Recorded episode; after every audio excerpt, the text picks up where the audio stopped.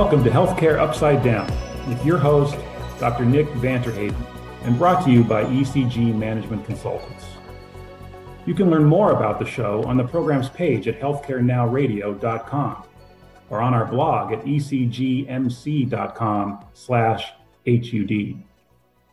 The US spends more on healthcare per capita than any other country on the planet. So why don't we have superior outcomes? Why haven't the principles of capitalism prevailed? And why do American consumers have so much trouble accessing and paying for healthcare? Each week, Healthcare Upside Down will dive into these and other issues with ECG principal Dr. Nick and guest panelists as they discuss the upsides and downsides of healthcare in the US and how to make the system work for everyone.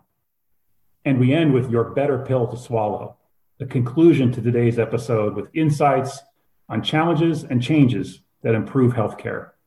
Now, here's your host, Dr. Nick. We can all probably remember with clarity that moment when pain strikes. That moment when you trip, fall, and break something your ankle, foot, or perhaps worse, a larger bone. I've been witness to a few instances personally as part of youth sports. There is no sound quite like the crack of a breaking bone. If you know it, you know it. I certainly did when I heard a femur being broken, and in another case, both the tibia and fibula in the lower leg. What happened next in those instances was driven by the urgency and the pain and required immediate treatment and mitigation. But what follows can be highly varied depending on the injury. But even when holding all other variables for the same injury, the treatment profile can be highly fickle. Even in cases that, for all intents and purposes, are clinically identical, can find the treatment protocol and pathways are totally different. In my own personal journey of hip and back pain, I remember my ouch moment clearly. I was attending my usual class of high intensity interval training, also known as HIIT. We were doing lateral shuffles, alternating feet crossing in front and behind. As was typical, I was in full on competition mode. I know, I know, you're not competing with others, only yourself. I was attempting to get there and back first when pain shot through my hip and I almost stumbled. The rest of the class was not the usual roaring success, and it became clear I had injured myself somehow. Over the next several weeks, I muddled through trying to mitigate with the usual rest, ice, and pain medication but nothing really worked and my mobility continued to decline. At some point in the process, I stepped into the typical healthcare system, visiting a physician and seeking a diagnosis, treatment, and relief. Unfortunately, that process for musculoskeletal or MSK problems is not consistent, and what happens is largely driven by who you see first and their experience and approach. While there are outliers, the vast majority of MSK issues will respond well to conservative treatment and not require surgical intervention. But in our fee for service driven healthcare system, that is not the most likely pathway for many. But we should all want the best care with the least amount of intervention and disruption. Surgery should be an option, but one for consideration later after other tools have failed. Increasingly, medicine is moving to this model, but the specialty of orthopedics that deals with problems in bones and muscles has been slower to move towards a more holistic approach where surgery is not the first option. How do we make this a wider standard of care? Join me on the Healthcare Upside Down show as I talk with Dr. Stephen Schutzer. He's an orthopedic surgeon from Advanced Orthopedics New England and co founder of the Moving to Value Alliance and Upswing Health. Hi, Steve. Welcome to the show. Thank you so much, Nick. It's great to be here. So, your history brings us to a, a point in time where um, you, you were practicing as an orthopedic surgeon and you decided to rethink the whole delivery of orthopedics. Tell us a little bit about that, if you would. Yeah, I sure would, Nick. Pleasure. So, in 2006, 2007, we saw the emergence of what we called an epidemic uh, in total joint. I'm a, I'm a joint replacement surgeon. I do hip and knee arthroplasty, and baby boomers in my generation were coming of age, and it was predicted, you know, two million, three million a year, just an, an explosion of volume. And a group of us said, we're doing three cases a day. We have zero input or influence over any of the operations that guide these patients. We're just bringing patients to a hospital, operating on them, but we had no input on these systems. So, believe it or not, 10 egomaniac orthopedic surgeons came together and said, listen, let's agree to doing two things. It was a novel approach, Nick, in 2006. Let's agree to make data driven decisions and standardizing our approach to our care delivery. And we formed a company, Connecticut Joint Replacements. So we formed an LLC. Then we had to find a partner. We got very lucky. We found a partner here in Hartford, Connecticut, St. Francis Hospital. They they shared the same vision that we did, and they said, "Here, Steve, run with it. Build us a COE, a Center of Excellence." And we did. We did that by looking at the data. Every patient, from the very first patient, 50,000 now and strong, all those patients are in a central repository we call our registry. So that that was sort of the underpinning of the evolution of an arthroplasty center of excellence. It was so successful, Nick, for joint replacement that we spawned off the same program for spine surgery, for sports surgery, for trauma surgery, and for 16 years I had the distinct honor uh, and privilege of being the physician executive overseeing that that entire body. So, I, I, as I listen to you, one of the things that really strikes me, knowing physicians as I do, you, you gather three surgeons uh, and ask them for their opinion on how to do one specific task, and you'll come up with at least four different answers. I, I get the data driven. I think people could subscribe to that relatively easily. But getting agreement on standardization of care, that seems like a bridge. How did you achieve that? Yeah, you have to use a little bit of guilt, Nick. There are kind of tricks that leaders have, you know. So first of all, you have to have the surgeons believe in data, and and again, that that's a hurdle unto itself. Mm. And the way the way to get the surgeons to believe in the data is have them participate in the adjudication of the of the raw data, and it, it doesn't happen in in a few weeks. It took years, and I'll be honest with you. At first, I was doctor number ten because I didn't believe the data myself. But once we had real credibility uh, and we had a five step adjudication method and the data came out squeaky clean, then we came out of the closet, so to speak. And I was Steve Schutzer and, and Jay Kimmel and so on and so forth. And there's nothing like data, especially for folks that are highly competitive, like orthopedic surgeons. So, and, and listen, protocol development, I, I can't force a protocol on anybody. There are laws against that. We can make suggestions. We can look for um, collaboration, but we can't force it down anybody's throat. There's another way to do that, Nick. It's under bundling, bundled payments, these new alternative payment models where surgeons are going at risk. We're taking risk on the outcome. Well, now we'll say to Surgeon X, listen, if you want to be in this bundle and have access and accrue these new patients, I need you to cooperate on just five protocols diabetes, smoking, wound care, and so on and so forth. So, as leaders, we have little tools, but it always comes back to data, credible, actionable data. Yeah, I think I would summarize that in, in one word it's a trust issue, a trust in the data that allows your colleagues to say, well, I'm willing to reveal my name because I think even, even if I'm and and I'm guessing when you were surgeon number 10 this you're talking about lists or rankings right and you know revealing your name to be I, am sure you weren't 10th in the list. It was just you were number 10 but you know where you were in the rankings you wouldn't want that to be the case if you didn't trust the data. And i think that's sort of you know central tenant to sort of delivering that. The other thing that sort of strikes me about this is that you know I, it was a pretty good business prior to this. You know I, am guessing uh, orthopedic surgeons doing fairly well you know, in, in some respects, comfortable because they're doing what they love, which is operating, replacing, in in your case, replacing joints. Um, was was this a change to that sort of thinking, which said instead of just going through this process and doing, we're going to be a little bit more thoughtful in the approach to who gets into the hopper. Was that what was going on as part of this? Yeah, Nick, it's a dramatic change in thinking. In fact, more fundamentally, it was a dramatic change in behavior. I never thought that I would become a behavioral therapist and a behavioral scientist, but but needless to say, leaders, eh, yeah, this is what we have to do.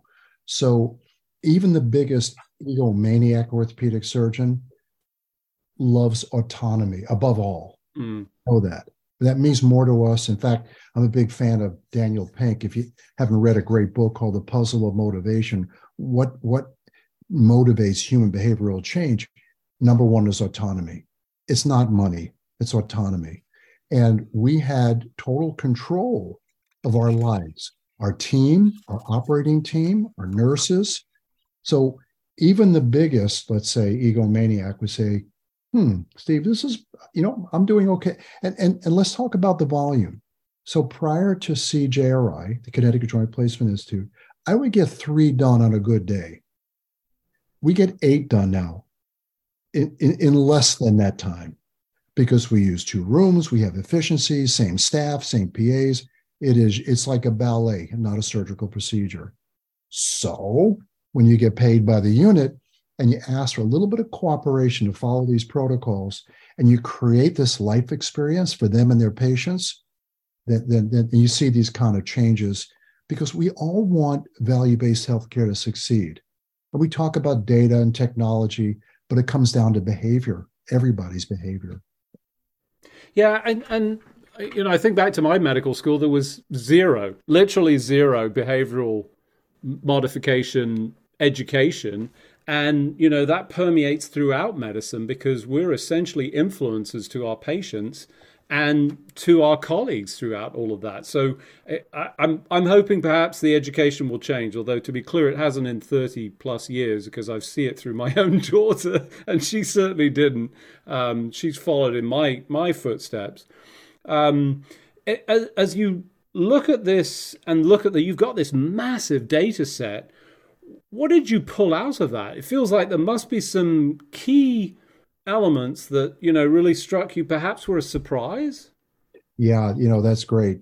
Um, 50,000 patients, we collect a thousand data elements on each patient. And so when you listen, oftentimes when you start a protocol, it's kind of empirical. But then after running off a thousand patients, you look back at it. You know, it's the plan, do, check, act, De- Deming's model. Mm. Right? Continue to iterate. Nothing is permanent, but you continue to iterate. So when we started CJRI, our transfusion rate was 21%.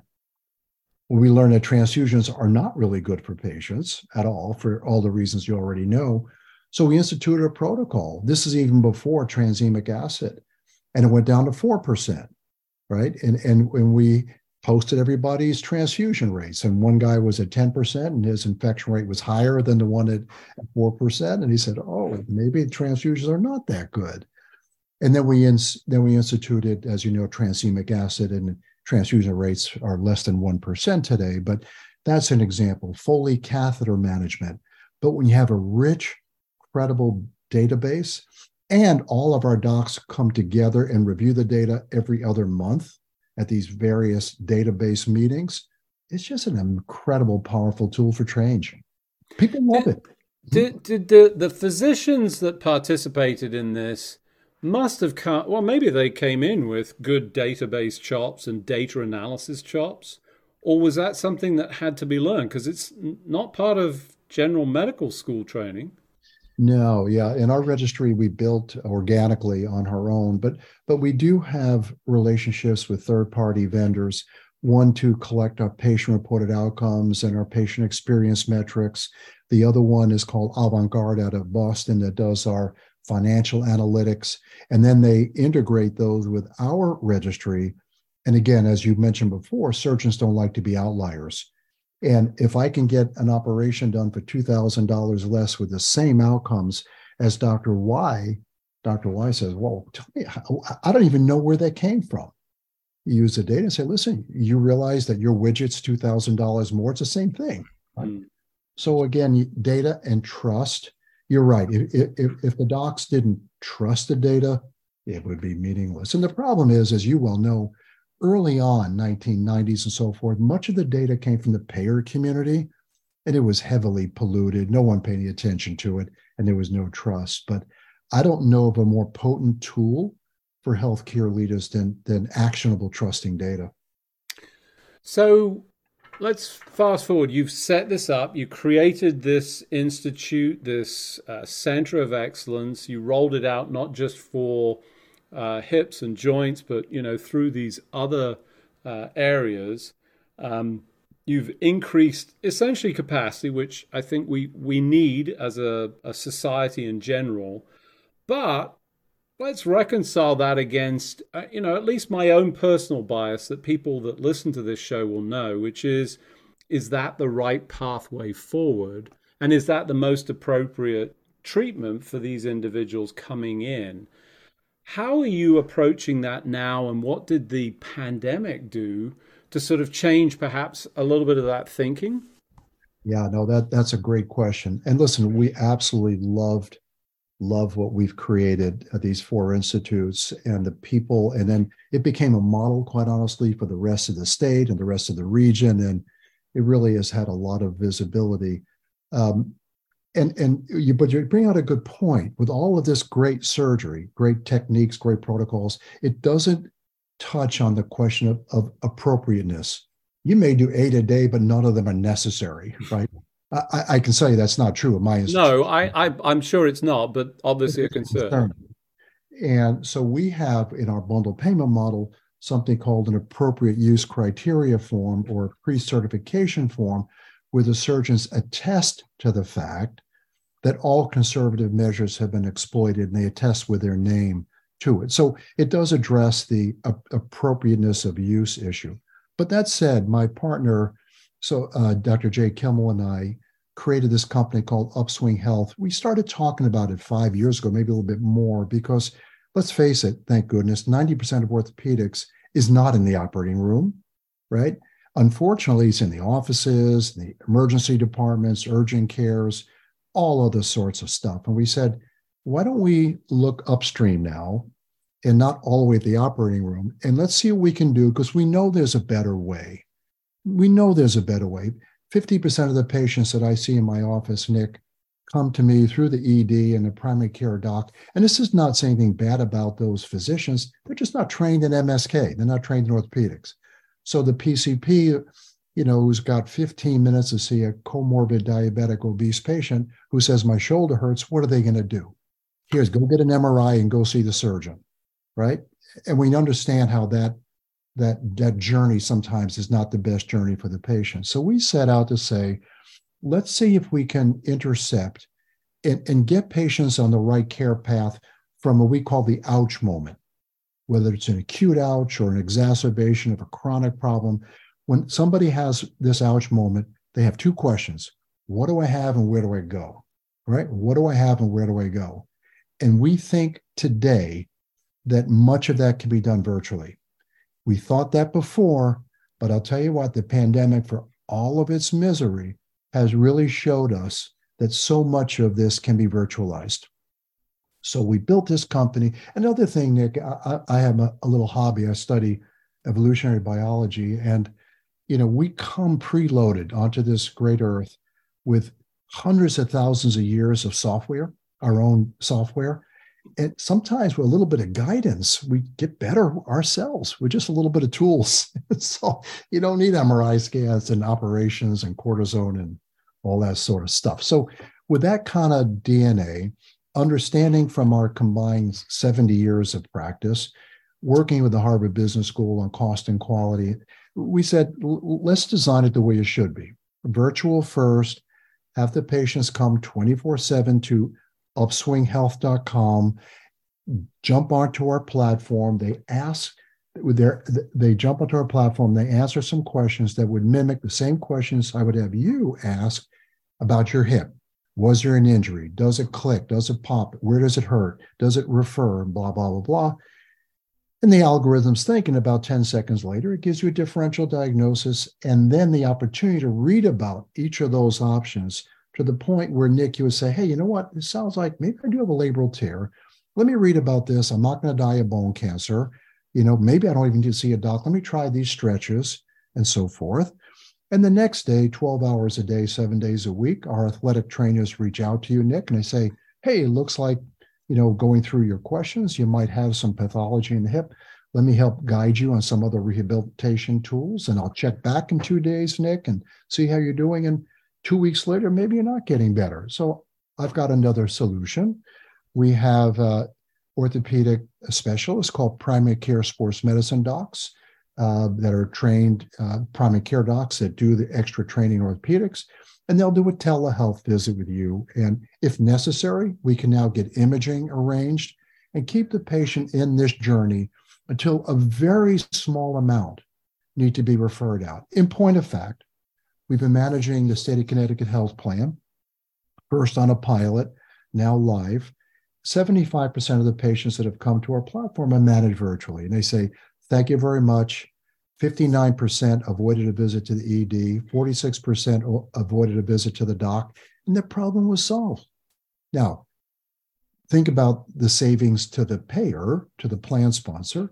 And of course, the patients love not having to come to the office, sit in the ED, and all that sort of stuff. So, you know, the model works, and we're very excited about this virtual front door that, that we've created. So, I, I mean, I clearly am a, a, fan of this, but let's talk about this from an economic standpoint and the challenge for your colleagues and the systems that are still stuck in a fee for service world where as I listen to this, this is this is good care, but it may not pay the bills or allow these facilities to uh, be economically viable because they're not seeing enough uh, activity to warrant the investment that they have. How have you approached that particular challenge that you know is clearly an economic one? Yeah, if you're speaking about orthopedic practices, listen, orthopedic surgeons and fee for service make their money by doing stuff. Mm.